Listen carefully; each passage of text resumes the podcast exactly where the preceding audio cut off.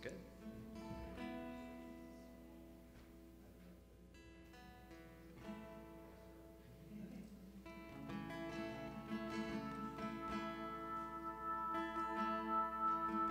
Well, good morning. It is the Sunday after Easter, and we are still celebrating. So, thank you all for joining us. If you are live streaming us or watching us on a YouTube video after, welcome as well. We're just kind of hanging out, worshiping. If you are just rolling in, we have a cool little slideshow of the Rebuilding Together project that we did yesterday. And uh, we'll run it again um, after service, and then we'll also post it on Facebook and all that stuff. And uh, we're just so thankful to be a part of that, and uh, so thankful to sort of have this cool pairing of it's really all worship, but it's coming, you know, before God and and really seeking His Spirit, but also going out into the community and reflecting that Spirit with relationships and in actions and in just loving our neighbors. So I'm just going to open us in prayer, then we're just going to sing some songs and hang out. We've got popcorn, we've got coffee. If you haven't gotten that and we're singing, you can still get up and get it. It's totally awesome. You can bring it into the church, it's all good. We don't mind vacuuming up popcorn here and there, it's no big deal. But just welcome. Let's pray. Dear Lord, we just thank you so much this morning for the blessings that you give us. The fact that even, you know, a random church in the middle of the West End can change the lives of people just by showing up and uh, pulling some weeds. Um, just painting and all that stuff. Lord, we just praise you for that. It's so easy for us just to uh, take a moment out of our life to try to step into your shoes and, and just love this earth, Lord. So we just praise you for that this morning. We praise you for Easter. We celebrate that every Sunday. And we just thank you for that awesome time we had just hanging out with our friends and neighbors, eating some delicious food, and just singing your praise. Because you are risen yesterday, today, last week, tomorrow. And we're just so excited about that. So this morning, Lord, we just dedicate this time to you and we just pray for the movement of your spirit and just a very, very tangible presence for each one of us, moving us to think, question, even doubt, but at the end to be closer to you. Amen.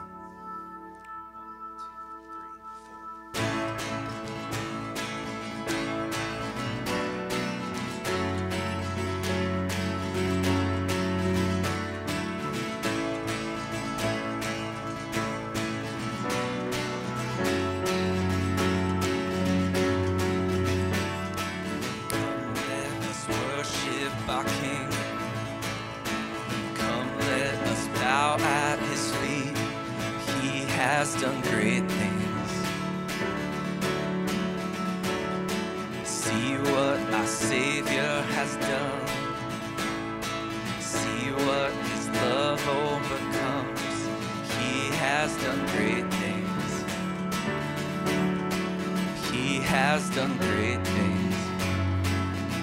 Oh, healer. Oh, hero of heaven, you conquered the grave.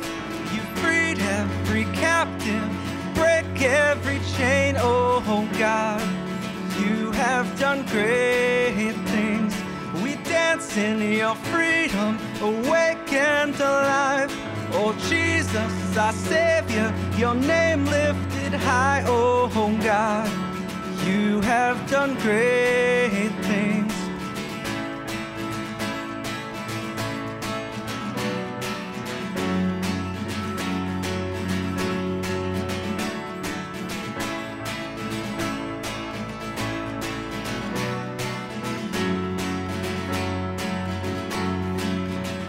You've been faithful through every storm. You'll be faithful forevermore. Have done great things. And I know you will do it again. For your promise is yes and amen. You will do great things. God, you do great things. Oh, hero of heaven, you conquered the grave. Every captive and break every chain. Oh, God, you have done great things. We dance in your freedom, awake and alive. Oh Jesus, our Savior, your name lifted high. Oh God, you have done great. Oh hero. Oh hero of heaven, you conquered the grave. You freed every captive and break every chain. Oh, oh God, you have done great things. We dance in your freedom, awake and alive. Oh Jesus, our Savior, your name lifted high. Oh, oh God, you have done great things. Hallelujah.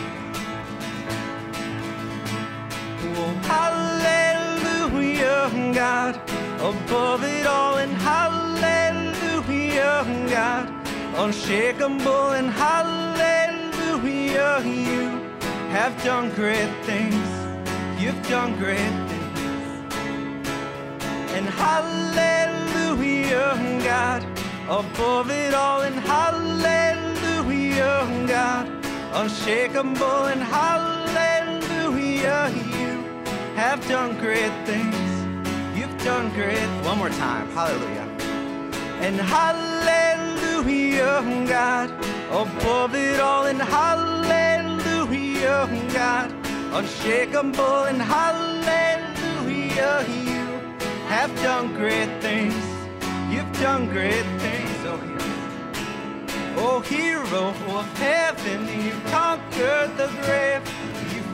Every captive and break every chain, oh God you have done great things. We dance in your freedom, awake and alive. Oh Jesus, our Savior, your name lifted high. Oh God, you have done great.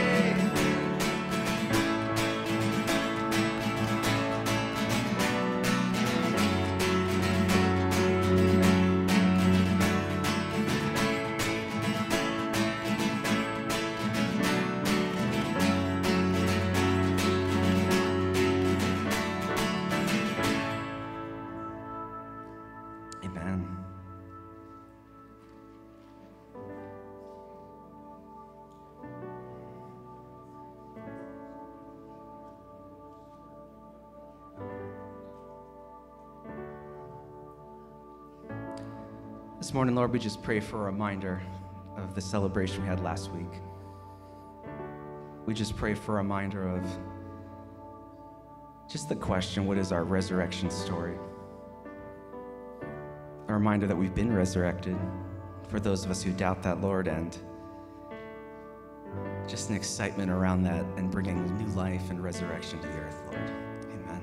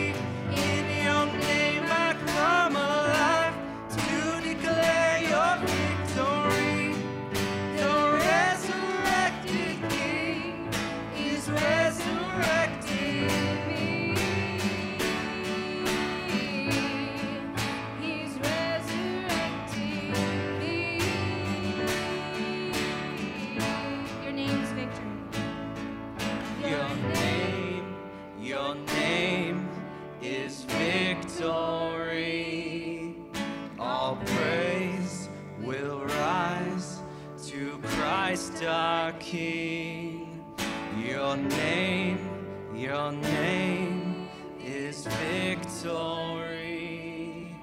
All praise will rise to Christ So our let's sing it one more time. your name, your name is victory. All praise will rise to Christ uh,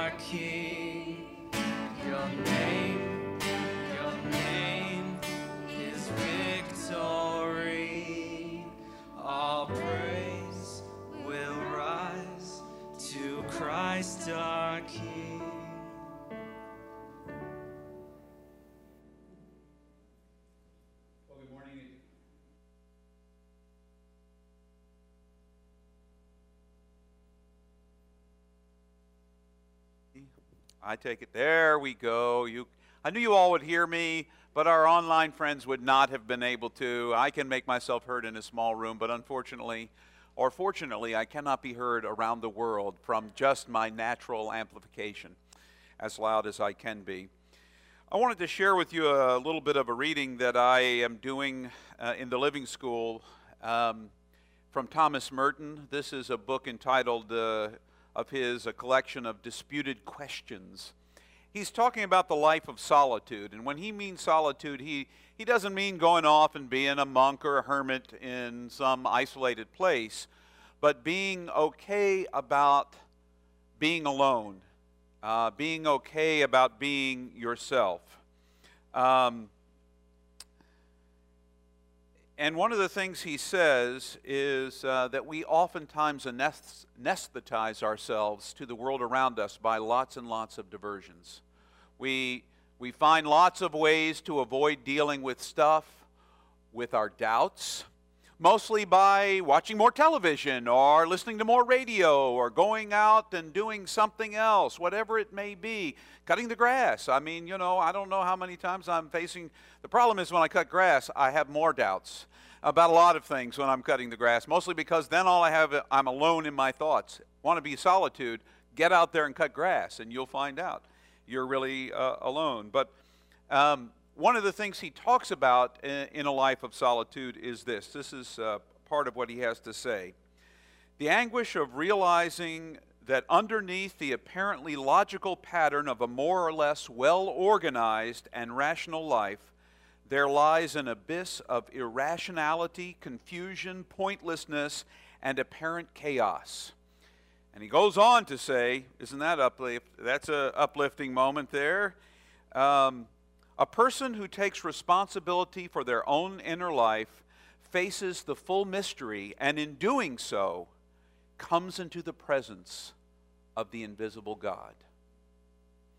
So, uh, today, as we think about doubt, and that's what we're talking about later on today, um, uh, as we think about doubt, think of it as, uh, I want us to think of it as a gift, but later on we're going to talk about it as an opportunity. Um, and we'll talk a little bit more about that when we talk about our friend Thomas the Doubter, or Doubting Thomas, as he's been labeled uh, for a long time.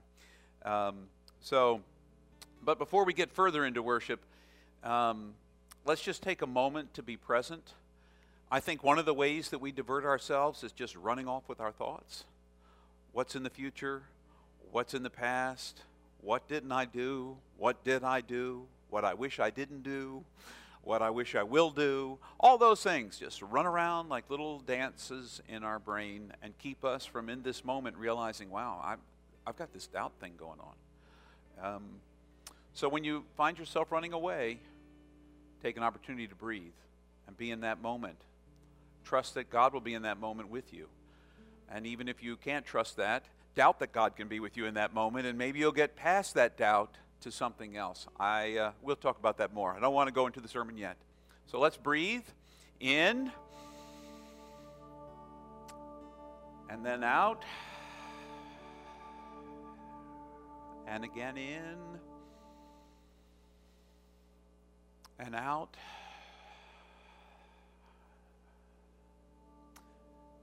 In one more time.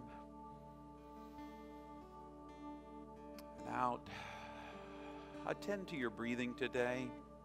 Attend to your breathing during worship if you find yourself distracted, wondering whether you're online. Uh, maybe you were part of the team yesterday and you're just rolling out of bed because your muscles are all hurting and you're watching us online in your pajamas, drinking your coffee, eating your ibuprofen for breakfast. Um, the uh, uh, just remember, here we are in this place, in this moment, connecting with the God who loves us here, now, as we.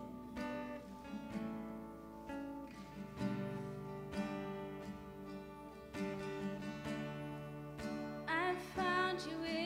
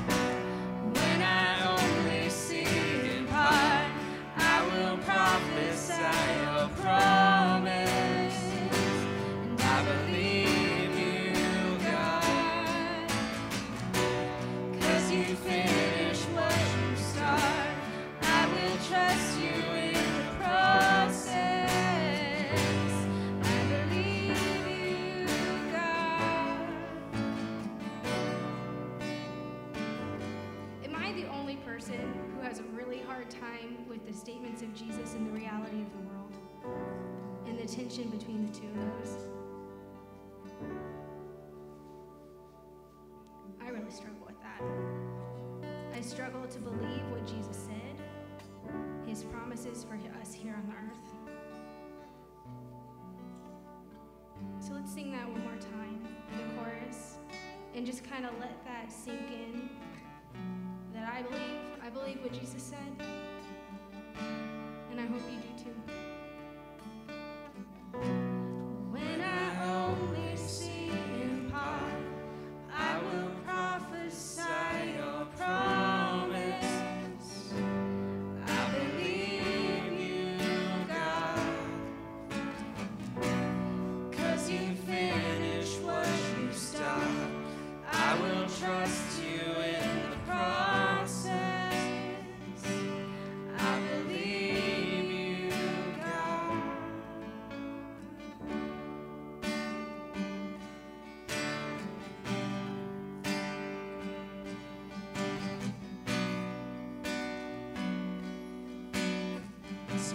eyes.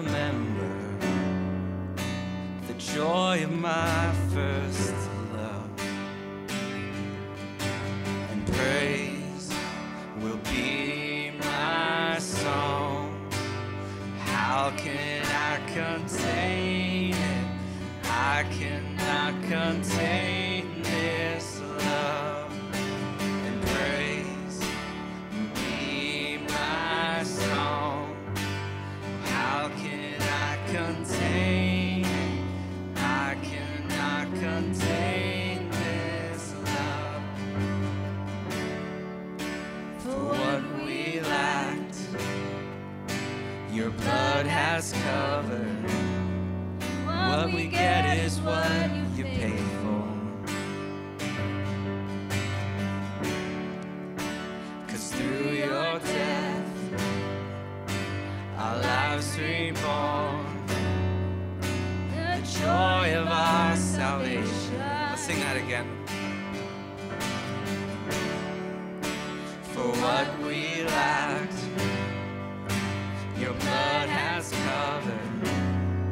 What we get is what.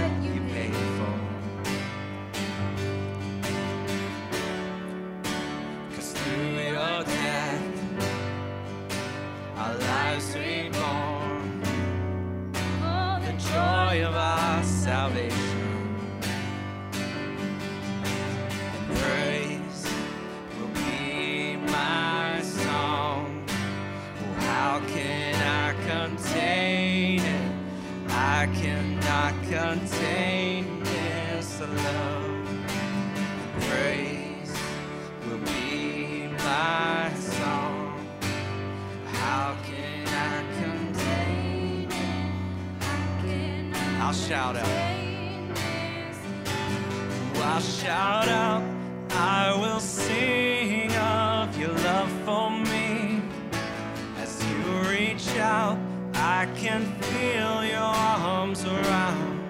Oh, I'll shout out, I will sing of your love for me.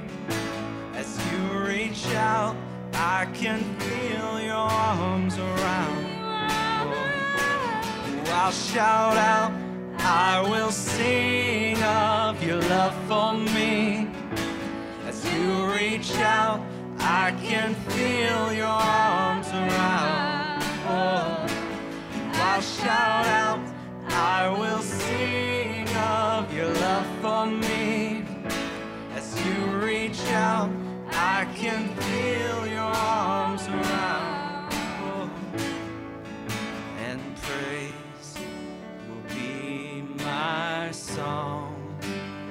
how can I contain it?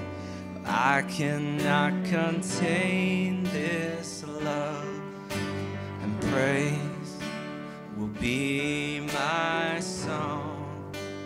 How can I contain it. I cannot contain this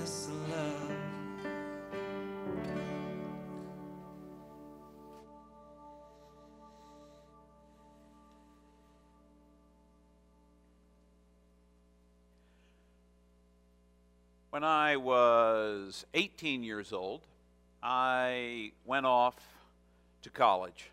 It was really the first prolonged time away from, I'd been away from home for a week, you know, summer camp with the Boy Scouts, those kinds of things. But the, uh, the prolonged going away, you know, to Charlottesville uh, was a wholly different kind of a change for me.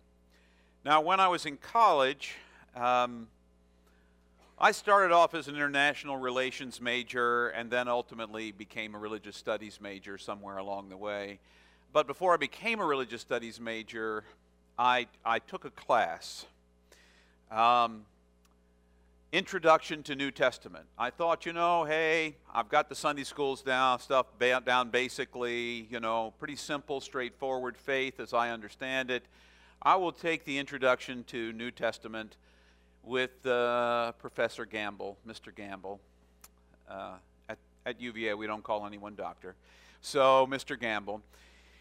Arrogance at its height. We're going to go there in a minute. But in any case, uh, if Mr. Jefferson was never more than Mr. Jefferson, there was never, well, who goes there?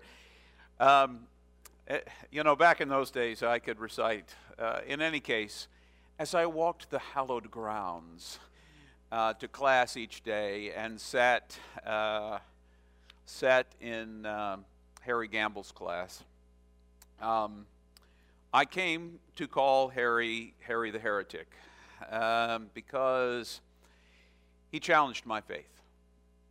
I had that wonderful, simple, straightforward faith I had learned in Sunday school. There's nothing wrong with that, by the way. It was just whatever my Sunday school teachers had said, whatever the Bible said exactly. I mean, when they start throwing things at you like what the Roman Empire was like in the first century and how all of those other things played into why this was the time that uh, Jesus might appear in the world and why it was important and what he stood up for, and it didn't fit into my simple understanding of what faith was and made me doubt some of the things I thought I knew already I, uh, I just decided that the easiest thing for me to do, instead of doubt, was uh, to call Harry a heretic. You know, uh, you know, not even call him Professor Gamble or Mr. Gamble. I was, he was just Harry the heretic to me. You know, and I'd come back home and I'd hang out with, uh, you know, some of my my friends, and at the time, I was living with two, two guys. This was my second year at University of Virginia.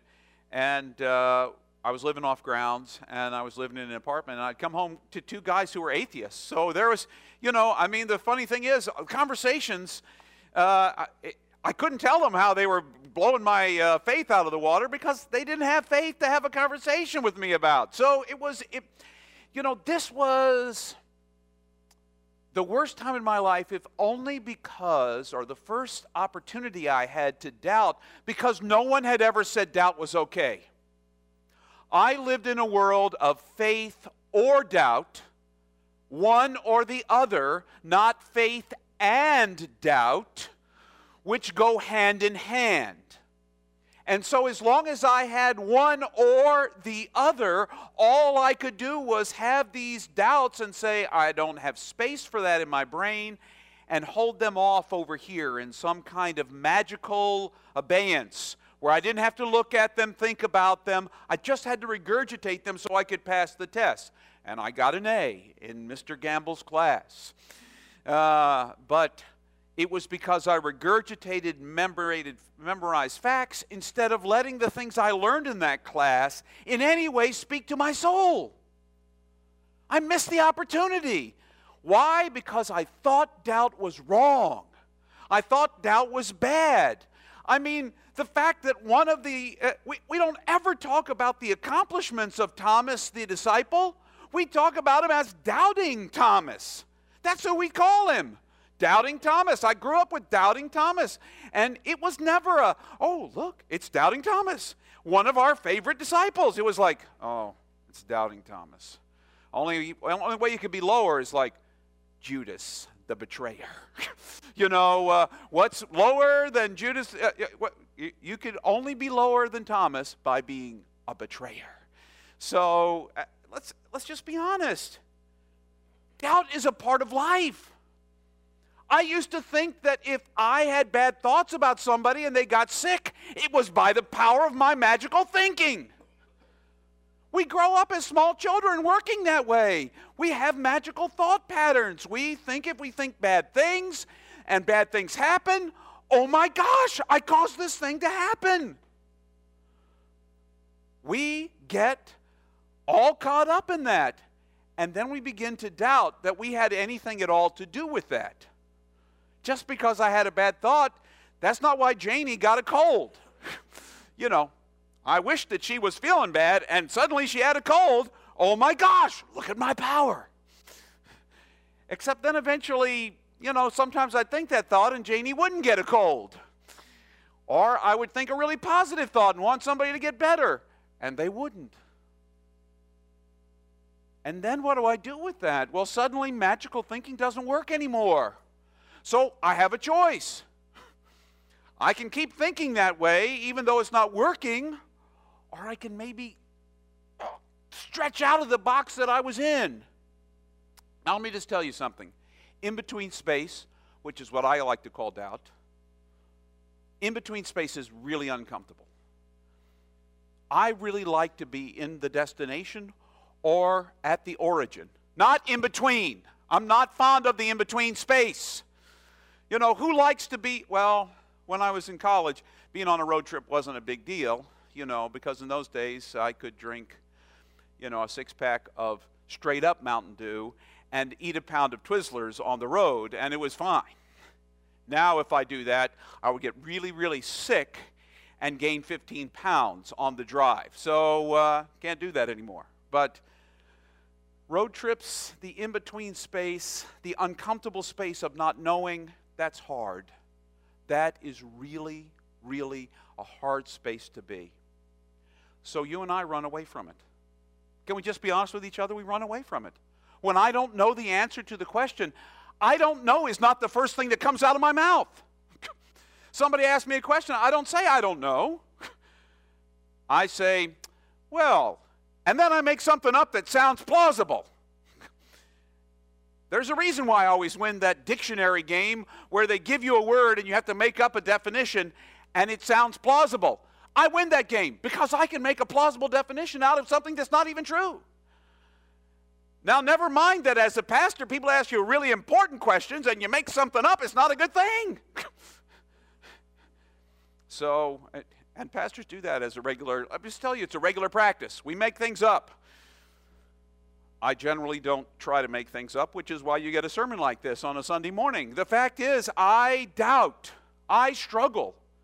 I went into the living school thinking I was just going to deepen my faith and it was going to be an easy journey. Eight months in, I have entered the dark night of my soul, which works great for John of the Cross in the middle, you know, in, in the Middle Ages in Spain. It does not work so well for James when he's got to preach about something about God every Sunday, and sometimes he feels he's in the dark. It's not that I think God went somewhere, it's I can't see God the way I used to. I can't see and experience God the way I used to. Now I see God either everywhere or nowhere, and it's freaky. Some Sundays I stand up here and I look out at your faces, and all I can see is Jesus. All I can see is Jesus in every one of your faces. I could hold up a mirror and say, Behold the image of God. Behold the image of God. And you could see yourself. Now, most of you would be uncomfortable with that. I did that recently. I was at a conference in Albuquerque, and they had a spiritual space, and you could go into the spiritual space. And in one of the corners of the spiritual space, it had a sign that said, Behold the image of God. And right underneath it was a mirror. And you could sit in the chair and look. Behold the image of God. You are made in the image of God. The Bible says that. But I don't believe it. Most of the time, I don't. You want me to tell you the truth? I don't believe it about me. I believe it about you. I have no problem believing it about you. There are some people maybe in the world have a little challenge believing it about, but that doesn't make it any less true. Doesn't make it any less true. But I can't see it when I look at myself in the mirror. Why is that? Why is that? And only I will be the one who can claim that for myself. You can't tell me, no matter how many times on a Sunday morning you say to me, James, you've got the image of God down. I can see it in you. You, you can say it a thousand times, and I can't hear it. Just like when I say it to you, how many of you can really hear that you're the image of God? How many of you would be okay if I held up a mirror and said, Behold, the image of God when you see yourself? How many? You would doubt that too. You see how doubt is an insidious thing that goes right to the core of you, and yet at the same time, if I hadn't sat through that semester with Harry the Heretic, I don't know if Professor Gamble's dead now or not. I don't know. I suspect so. But if he's still alive and he's watching this live stream, I'm really sorry, Harry. Um, because as I look back on some of the things I learned in that, uh, it, it broke open what I understood about faith. Because faith didn't become smaller and it didn't go away, it got bigger. It got bigger. But I had to be willing to sit with the question. I had to be willing to sit with the doubt instead of rush off and turn on television for two hours. Sometimes when we're struggling with doubts, we find something to divert ourselves from actually sitting with it. Anything. We'll do anything. We'll rush out to the bar even if we don't like hanging out there, just so we can hang, have a couple of drinks and forget. Or we'll turn on the television. Or we'll pull up our iPhone or if you're an Android person, whatever version of Android phone you have. Anything to distract ourselves from being in this moment and dealing with the doubt that is eating us away. Now let's get to Thomas because that bad boy is one of my heroes now. He's one of my heroes. I want him to be one of yours, but I can't make him yours. You'll have to decide for yourself. Chapter 20 now, what's interesting is this is one of the very last stories uh, in the Gospel of John. One of the very last stories. Uh, well, before the resurrection stories and the fish feeding at the side of the lake, all these other kinds. But in any case, here it is. Uh, chapter 20, beginning with verse 24. Thomas, the one called the twin, one of the twelve, wasn't with the disciples when Jesus appeared to them. The other disciples told him, We've seen the Lord. Ah, Thomas knew better. He replied, Unless I see the nail marks in his hands, put my finger in the wounds left in his side, and put my hand in his side, I won't believe. So, after eight days of sitting with his doubt, I'm not believing this. His disciples were again in a house, and Thomas was with them this time. I've always wondered, where was Thomas that other time? Where did he go? I used to kid around and say I thought he went to like 7 Eleven to pick up like a gallon of milk. They ran out. Somebody had to go. He drew the short straw. I don't know. After eight days, his disciples were again in the house, and Thomas was with them. Even though the doors were locked, Jesus entered and stood among them. He said, Peace be with you. Then he said to Thomas, Thomas, put your finger here. Look at my hands. Put your hand in my side. No more disbelief. believe. Thomas responded to, Jesus, My Lord and my God.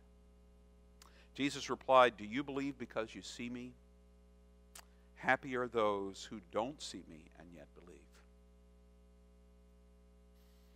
Then Jesus did many other things, signs that is in his disciples' presence, signs that aren't recorded in this scroll. But these things are written so that you may believe that Jesus is the Christ, God's Son, and that believing you will have life in his name.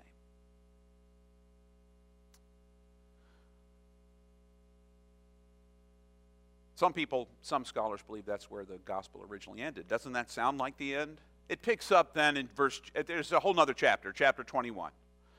Originally, it's believed John, the writer of John, may have stopped there and then thought, well, maybe I'll tell a couple of those stories about how Peter wanted to be a fisherman all over again instead of actually being a disciple. So he goes back out and starts fishing.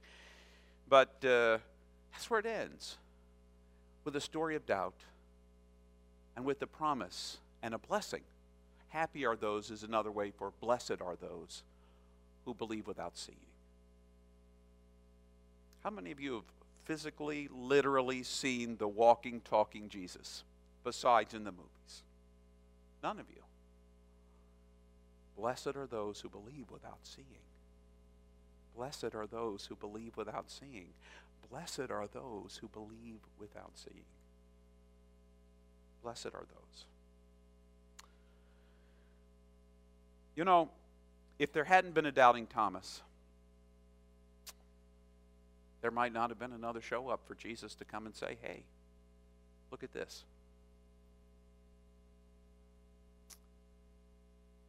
The first thing I noticed about this 20 years ago, the first time I really remember preaching about doubting Thomas, the first thing I noticed is this gift made Jesus show up even for just one. And the one he showed up for was not the faithful one, but the doubting one. And if you really want to know, the other 10 disciples that were there when Thomas wasn't doubted the report of the women to begin with.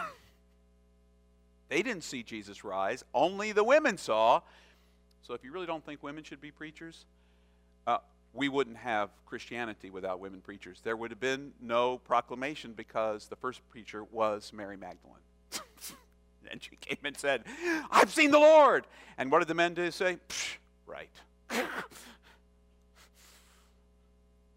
I mean, the truth is, it's a, I mean, there are so many wonderful aspects. And these are the kinds of things that Harry Gamble told me about, and they're the kinds of things that I thought, boy, that boy is so full of manure. Has he even read this book? He must not have been in my Sunday school class. he must not have been in my Sunday school class. And yet, over a lifetime, God's love just keeps getting bigger. And my understanding of God.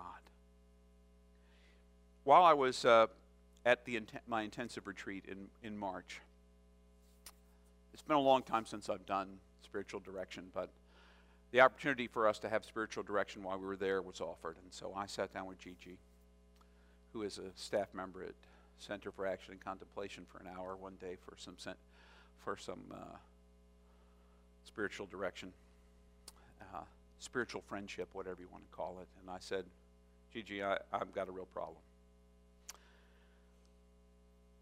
All my ways of knowing aren't working anymore. She said, well, tell me what you mean by that. So I went through all my years of education, growing up in the church, all of my Sunday school, perfect attendance for 18 years. Remember, 18 years. That's a lot of stuff to learn in 18 years. If that door was open, boy, I was at that building. My undergraduate degree, my seminary degree, I read the Bible every day.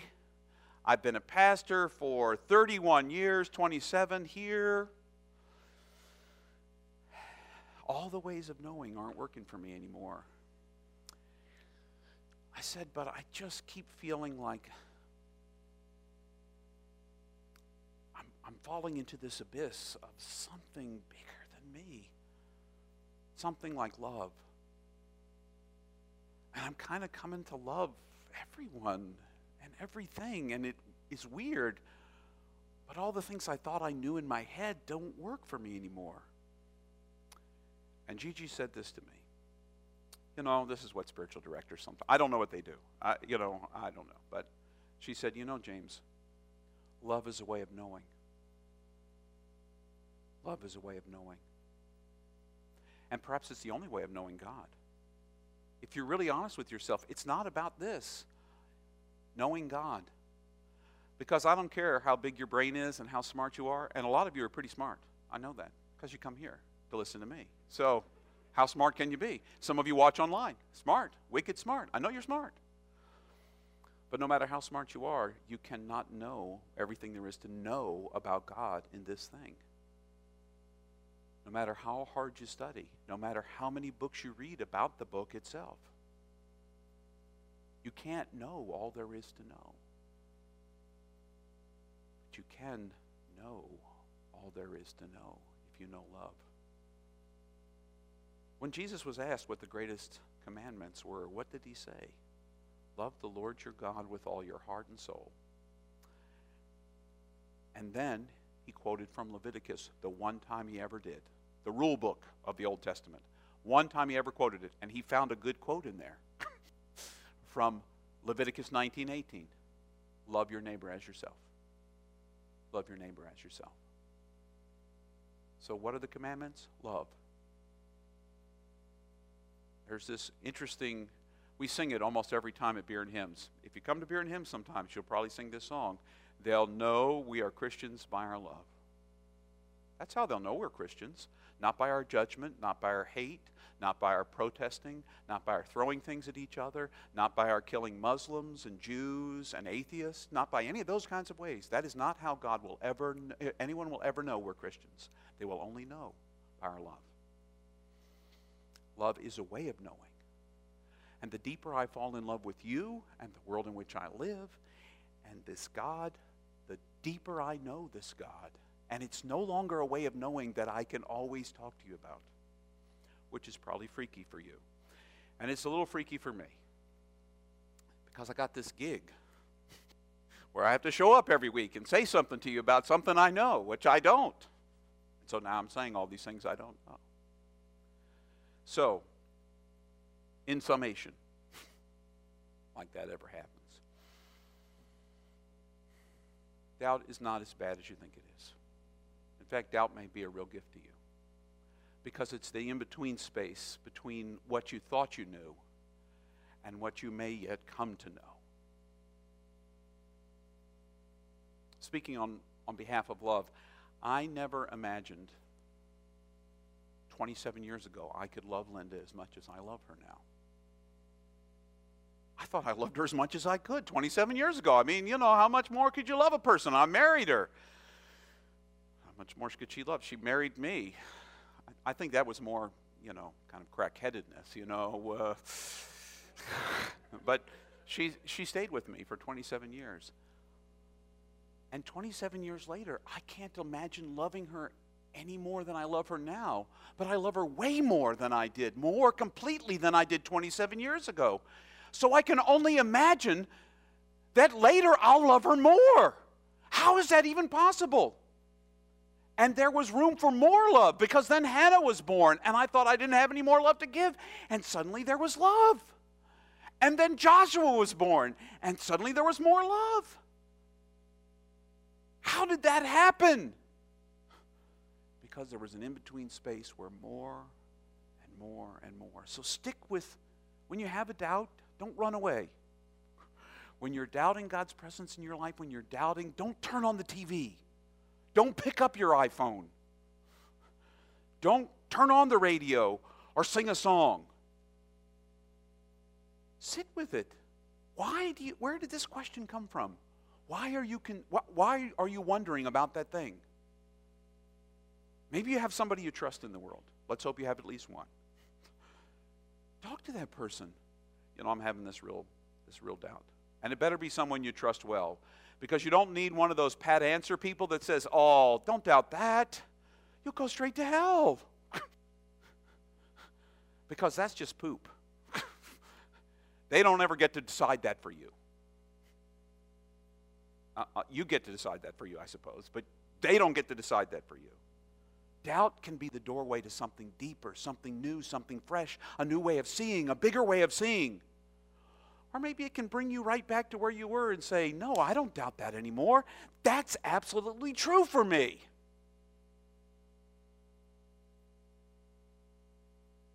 But you only find that out if you can stick with it. I want to tell you the most courageous thing you may ever do. It's not taking the first step in faith, it's taking the first step in doubt. And hanging with it until God opens a door on the far side, or a window, or a slit, you know, the mail slot. I don't know until God opens that space. I want to encourage you to be courageous in your doubts. I'm not encouraging you to doubt everything, although sometimes you will. Sometimes you will. It's hard to have faith in this world. God says we are good, and we walk around, and people, you know, I've got to stop getting all of the reports of Alexandria crime, you know. They tweet to me automatically It's hard to feel good about the world. God is in the struggle with you. Ask good questions because out of good questions come better questions and relationship. So ask good questions. Struggle with your doubt. Walk with friends who are in doubt and love them anyway because you know what? God loves you in your doubt. If God didn't love you anyway, God would not have shown up for Thomas. Eight days later, let him hang with his doubt for a little while. Maybe it'll be good for him. when you least expect it.